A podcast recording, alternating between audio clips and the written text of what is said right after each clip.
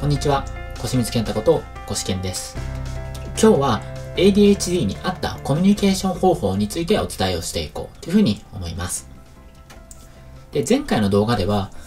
えーまず ADHD の人は自分がまず話すんではなくて、話を聞きましょうって話をしました。で、そのための考え方とか前回に話していますので、ぜひ聞いてみてください。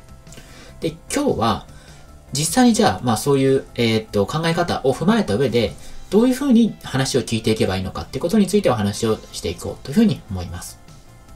これよく言われることなんですけれども、まずは相手に共感するってことです。共感をするっていうこと。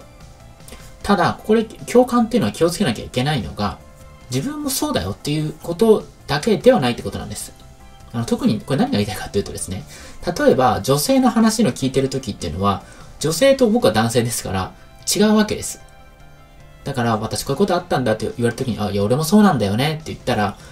まあ ADHD だとよくわかりますよね。その、僕らって例えばミス多いんだよっていう風に話をした時に相手に、それ誰でもそうだよっていう風に言われると僕らって納得しないじゃないですか。で、そ相手と自分の立場が違う場合っていうのも一緒なんですよね。相手から私こういうことあったんだって言われた時に俺もそうだよとか言われたら、なんか、なんかそうじゃないんだけどなみたいな話になること結構多いんですよね。だから一番ベストな共感の仕方っていうのは、あ、そういうふうに思ってるんだねとか、そういうふうに感じてるんだねとか、っていうことですね。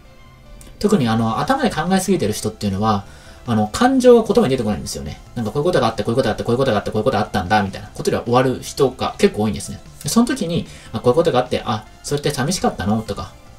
それで悲しかったのかなみたいな話で、感情にこう持っていくっていうのは、えー、非常に重要ですね。だからもっとまあ、聞かもしもそういうふうに質問するのがハードルあるんだったとしたら、そういうことあって悲しかったんだねとか、その人が思ってる感情っていうのを代弁してあげることっていうのはかなり効くというふうに、あの、僕自身思ってます。だからその人はどんな気持ちになってるんだろうとか、ってことですね。これを自分頭の中でですね、あの、そういう話を言われた時にイメージして、あの、それでイメージしながらどういう感覚になってるのかなっていうふうに聞くっていうのは大切だというふうに思います。え、ということで今日は、え ADHD に合った話の聞き方ですね。そのイメージを使った話を聞き方。それは、すなわち相手のま共感するんですけれども、まあ、僕もそうだよって言うんではなくて、あ、そういう風に感じなのかなっていう風に想像して、で、実際に聞いてみたりとか、代弁してあげるってことを、えやってあげればいいと思います。ってことをお話ししました。今、期間限定で生きづらかった ADHD の僕が起業して人生を楽しめるようになった方法を無料ウェブセミナーで公開しています。無料ウェブセミナーの登録はこの動画の下の部分ですね、をクリックして、そこから参加をしてください。また、この動画がいいと思ったら、ぜひいいねとチャンネル登録をお願いします。